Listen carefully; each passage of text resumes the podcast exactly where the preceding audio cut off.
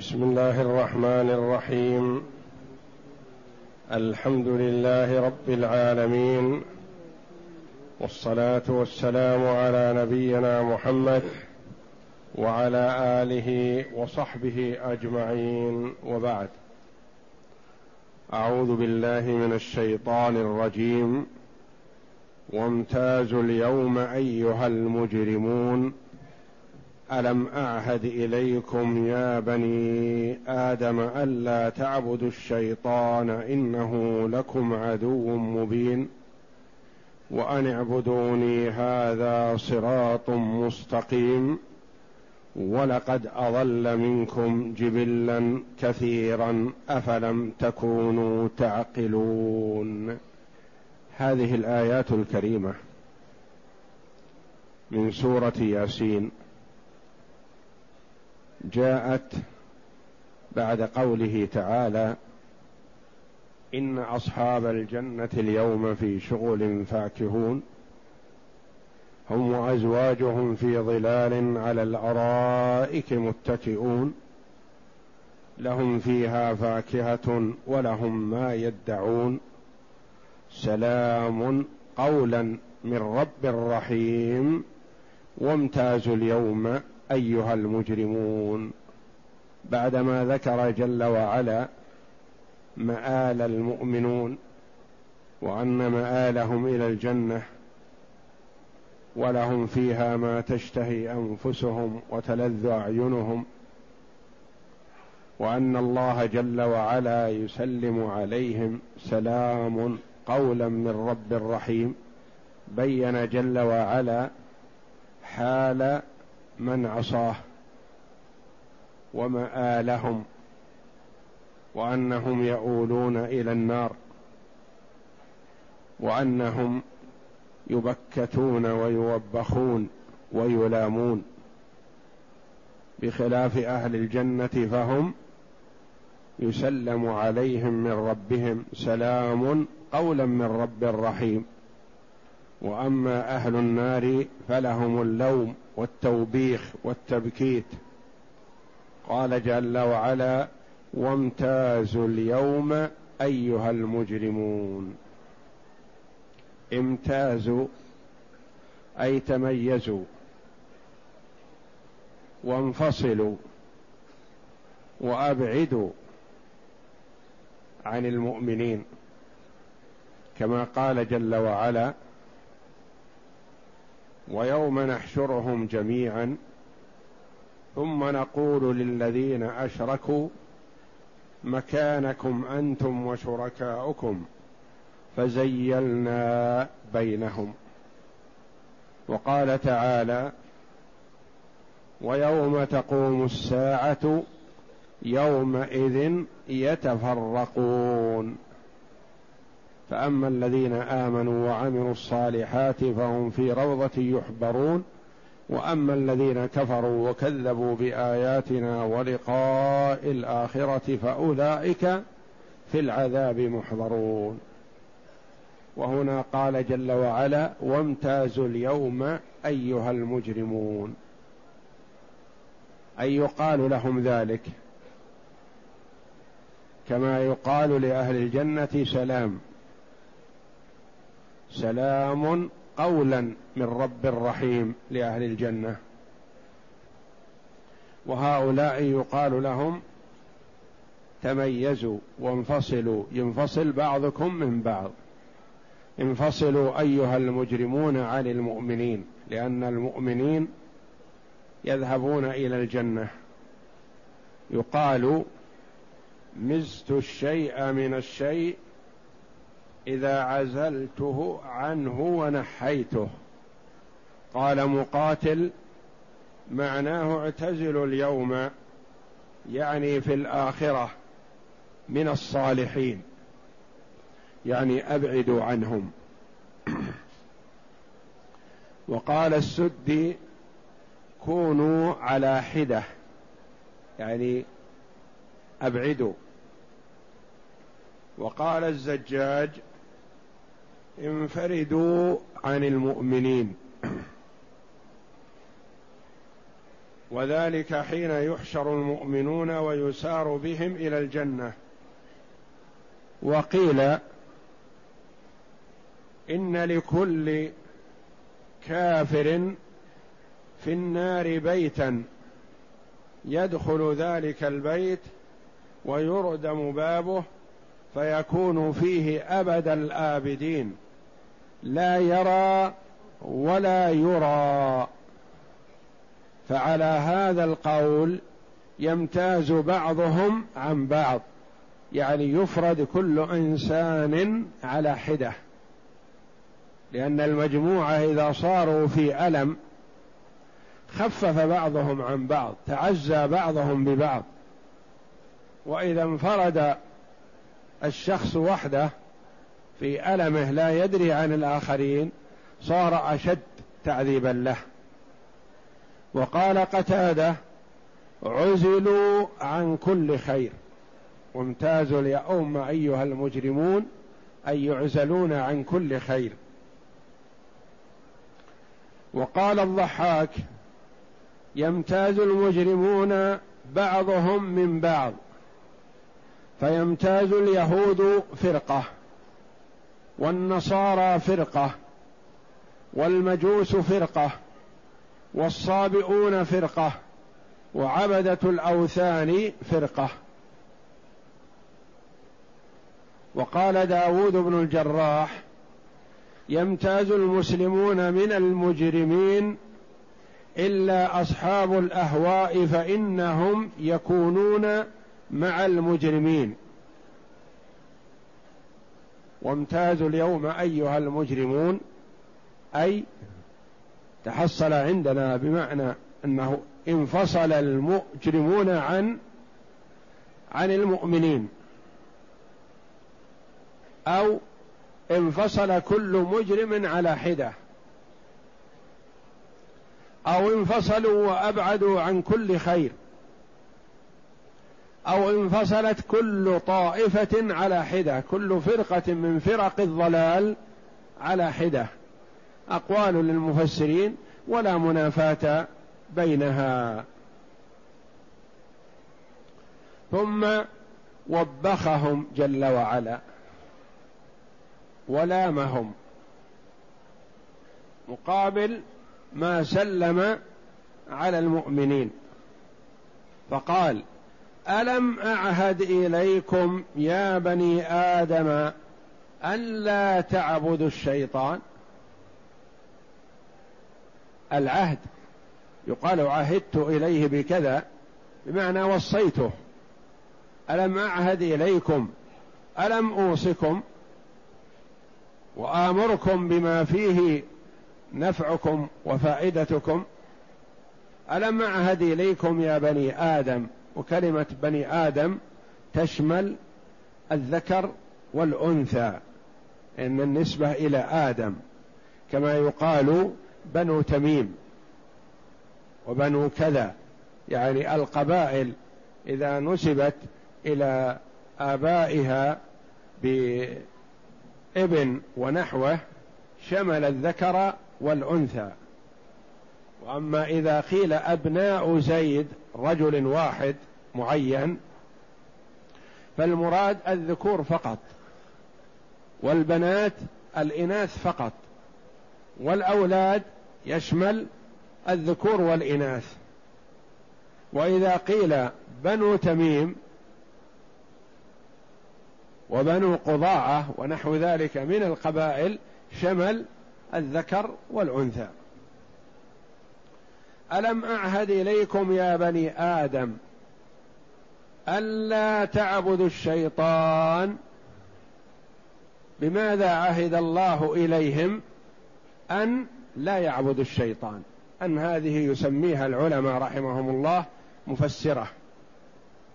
ألا تعبدوا الشيطان وأن اعبدوني.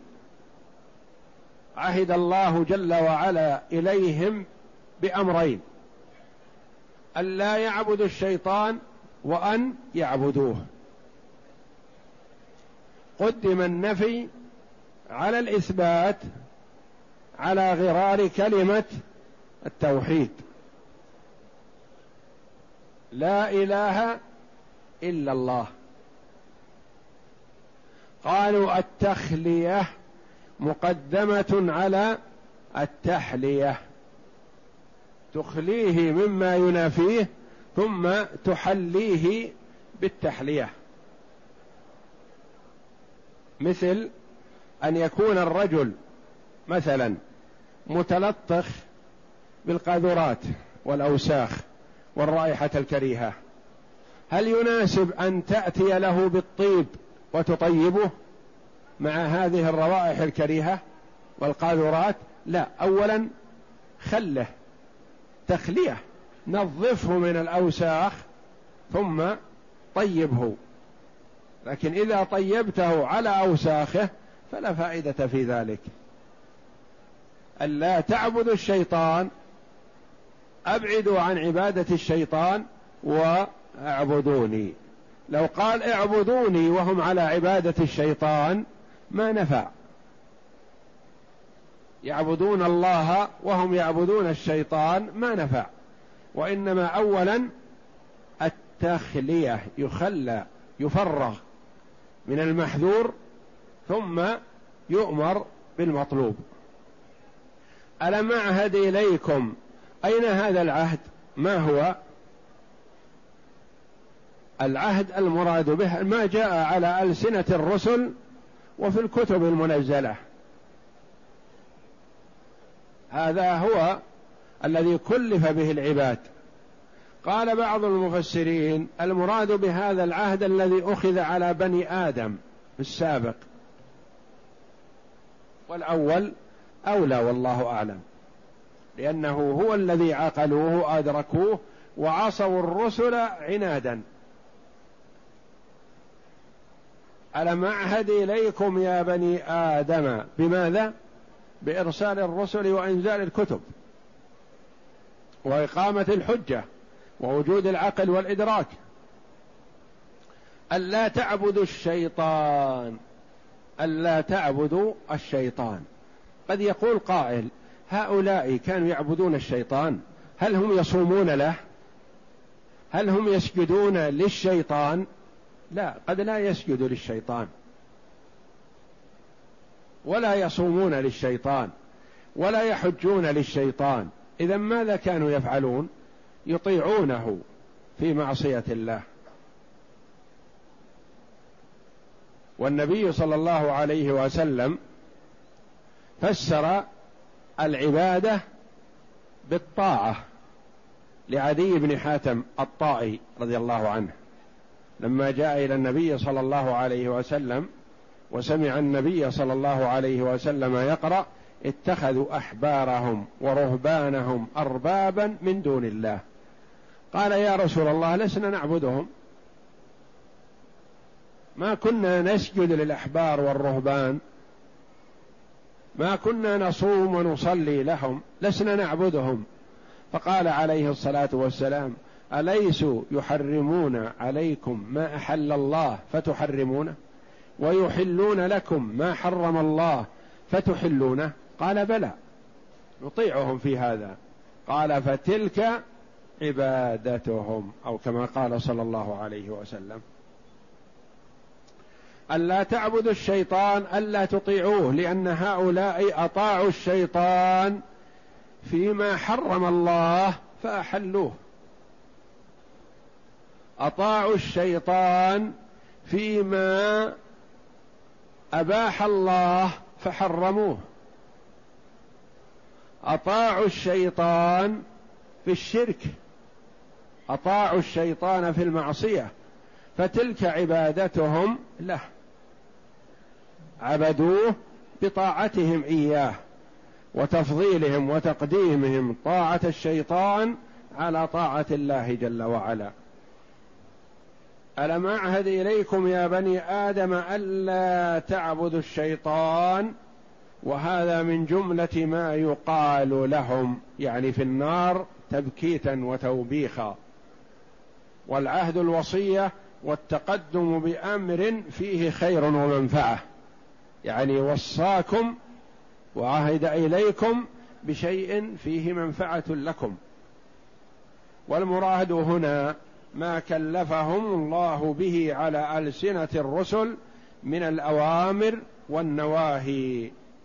أي ألم أوصكم وأبلغكم على ألسن رسلي ألا تطيعوا الشيطان؟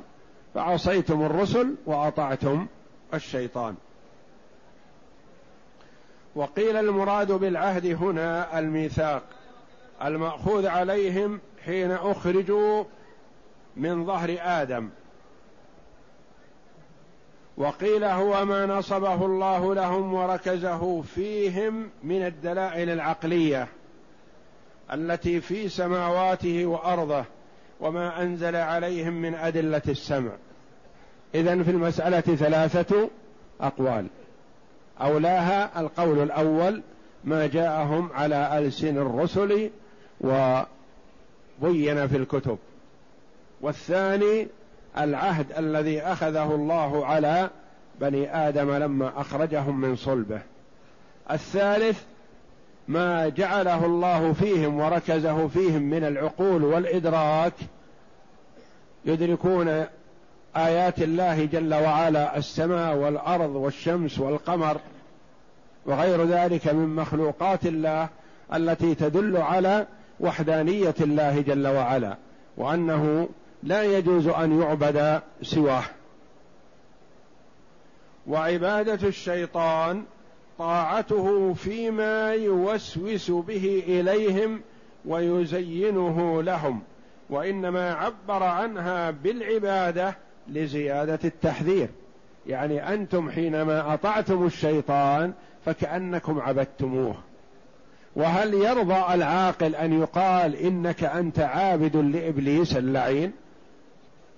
فإذا قيل له ذلك كالتحذير له من الانصياع إلى طاعة الشيطان وقبول ما تمليه عليه نفسه الأمارة بالسوء.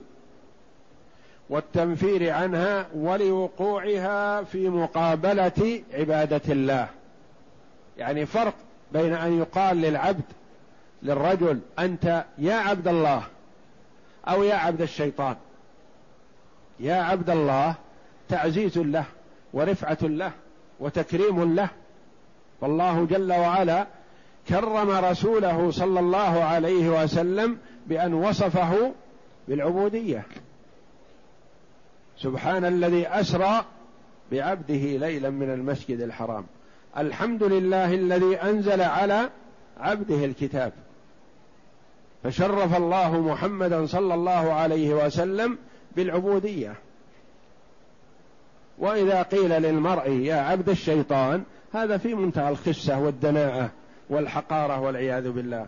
الشيطان اللعين المنبوذ المبغض يكون عابدا له ومطيعا له. إنه لكم عدو مبين. تعليل. تعليل للنهي عن عبادته. يقول لا تعبدوا الشيطان. لما؟ كأن قائلا يقول يا ربي لما لا نعبده؟ قال لأنه عدو لكم. أتعبدون من هو عدو لكم؟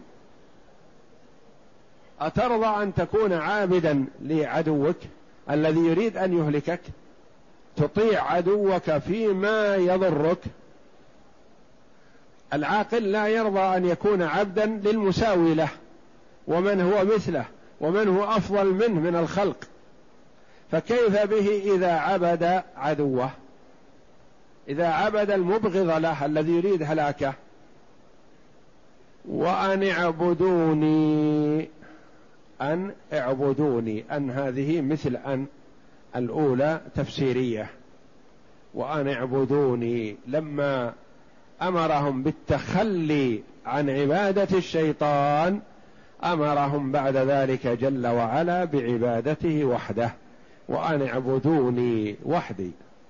لا تعبدوا معي غيري. ويجوز أن تكون أن هذه والأولى مصدرية. ألم أعهد إليكم بأن لا تعبدوا الشيطان. هذه التفسيرية. ألم أعهد إليكم في ترك عبادة الشيطان؟ هذه المصدرية. يعني تسبك هي وما بعدها بمصدر. في ترك عبادة. هذا صراط مستقيم. التخلي عن عبادة الشيطان. والتوجه لعبادة الله وحده هذا صراط مستقيم. توحيد الله جل وعلا هذا هو الصراط المستقيم. وإذا لم يوحد العبد ربه جل وعلا فليس على صراط مستقيم بل على طرق منحرفة طرق ضالة. لأن عبادة الله صراط مستقيم يوصل إلى الجنة. عبادة غير الله طرق منحرفة توصل إلى النار والعياذ بالله. هذا صراط مستقيم. عبادة الله وحده طريق واضح جلي لا اعوجاج فيه موصل إلى رضوان الله والجنة. ثم بين جل وعلا أن على الإنسان أن يعتبر بمن قبله. كأن الله يقول ليس تسلطه عليكم وحدكم انظروا في من قبلكم. ولقد أضل منكم جبلا كثيرا. انظر إلى تسويله وتسويفه وإهلاكه لمن قبلك. شوف هل سعد من قبلك بعبادة الشيطان؟ هل نجا بعبادة الشيطان؟ هل استفاد شيئا من عبادة الشيطان؟ لا والله. يقول الله جل وعلا ولقد أضل منكم جبلا كثيرا. أضل جماعات. انظروا إلى الأمم السابقة الذين عصوا الرسل وأطاعوا الشيطان. ماذا كان مآلهم؟ في الدنيا الهلاك والآخرة النار والعياذ بالله. ولقد أضل منكم جبلا. اللام هنا ولقد ولقد يسميها العلماء موطئة للقسم. يعني كأن الكلام مشعر بالقسم. وخبر الله جل وعلا كله صدق. والقسم زيادة تأكيد. ولقد أضل منكم يعني أهلك أمما قبلكم كثير فكيف تطيعونه؟ الإنسان قد يغتر بالشخص إذا وسوس له وحاول استدراجه في أمر من الأمور. مثلا قد يظن أن فيها سعادة فيندرج معه ثم لا يتبين له العداوة إلا فيما بعد في الأخير. لكن هؤلاء تبينت لهم العداوة. لستم أول من أضل. لستم أول من أهلك. أضل قبلكم كثير وأهلك قبلكم كثير فاعتبروا. ولقد أضل منكم جبلا. فهذا قسم من الله جل وعلا بأنه أهلك أمما كثيرة. وهذا للتقريع والتوبيخ كيف تطيعونه؟ كيف تصدقونه؟ كيف تتبعونه؟ في وسوسته والله لقد أضل قبلكم كثير. قرئ جبلا بكسر الجيم والباء وتشديد اللام. وقرئ بضم الجيم والباء. وتخفيف اللام. جبلا جبلا كثير. وقرئ بضم الجيم وسكون الباء. جبلا. وبضمتين مع التشديد. جبلا. وبكسر الجيم وإسكان الباء. جبلا. وتخفيف اللام. قراءات متعددة ويقول النحاس وأبينها القراءة الأولى يعني أوضحها وأولاها القراءة الأولى جبلا. قال والدليل على ذلك أنهم قد قرأوا جميعا والجبلة الأولين. الآية التي في سورة الشعراء واتقوا الذي خلقكم والجبلة الأولين. قال كل القراء قرأوا والجبلة الأولين. ما دام أنهم قرأوا في تلك الآية والجبلة الأولين بكسر الجيم والباء فهذه من باب أولى أن تكون مثلها. وتجوز القراءات الأخرى لكن هذه أولى. قال واشتقاق الكل من جبل الله الخلق أي خلقهم. ومعنى الآية أن الشيطان قد أغوى خلقا كثيرا. يعني الجبلة الخلق الكثير. كما قال مجاهد وقال قتادة جموعا كثيرة وقال الكلبي امما كثيرة وقال الثعلبي والقراءات كلها بمعنى الخلق يعني جبلا وجبلا إلى آخرها كلها بمعنى خلقا. وقرئ جيلا بالجيم والياء التحتية. وقال الضحاك الجيل الواحد عشرة آلاف. يعني جيلا كثيرا يعني أجيالا كثيرة والجيل الواحد عشرة آلاف شخص. والأجيال عدد لا يحصى. والكثير هو ما لا يحصيه إلا الله جل وعلا. أفلم تكونوا تعقلون؟ أفلم تكونوا تعقلون؟ ولقد أضل منكم جبلا كثيرا. أفلم تكونوا تعقلون؟ الهمزة للاستفهام للتوبيخ. استفهام توبيخ وتقريع ولوم. والفاء للعطف على مقدر. يقتضيه المقام وقد تقدم نظيره كثير. أفلم. أي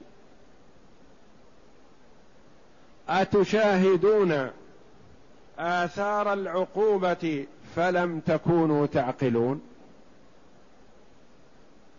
يعني شاهدتم وأدركتم آثار طاعة الشيطان هل نفعت؟ بل ضرت. أفلم تكونوا تعقلون؟ أو أفلم تكونوا تعقلون شيئا أصلا؟ يعني ما عندكم عقل تدركون به؟ آثار طاعة الشيطان؟ أين عقولكم التي منحكم الله جل وعلا؟ فالله جل وعلا منح العقول والإدراك. ولو لم يكن هناك عقل ما كان هناك تكليف. لأن الله جل وعلا لم يكلف المجانين. وفاقد العقل لا تكليف. عليهم.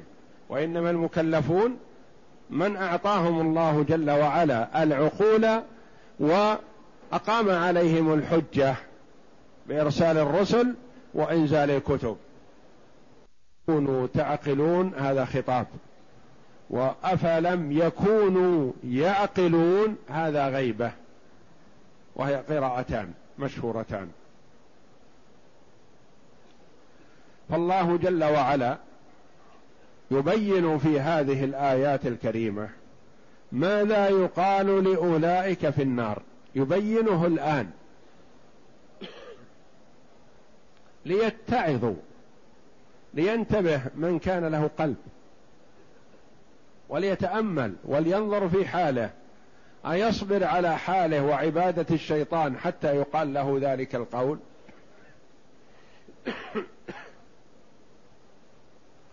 أم يتفطن لنفسه ويرجع ويتوب إلى الله جل وعلا عن ضلاله وغيه ويعبد الله وحده ليسعد في الدنيا والآخرة. والله أعلم. وصلى الله وسلم وبارك على عبده ورسول نبينا محمد وعلى آله وصحبه أجمعين.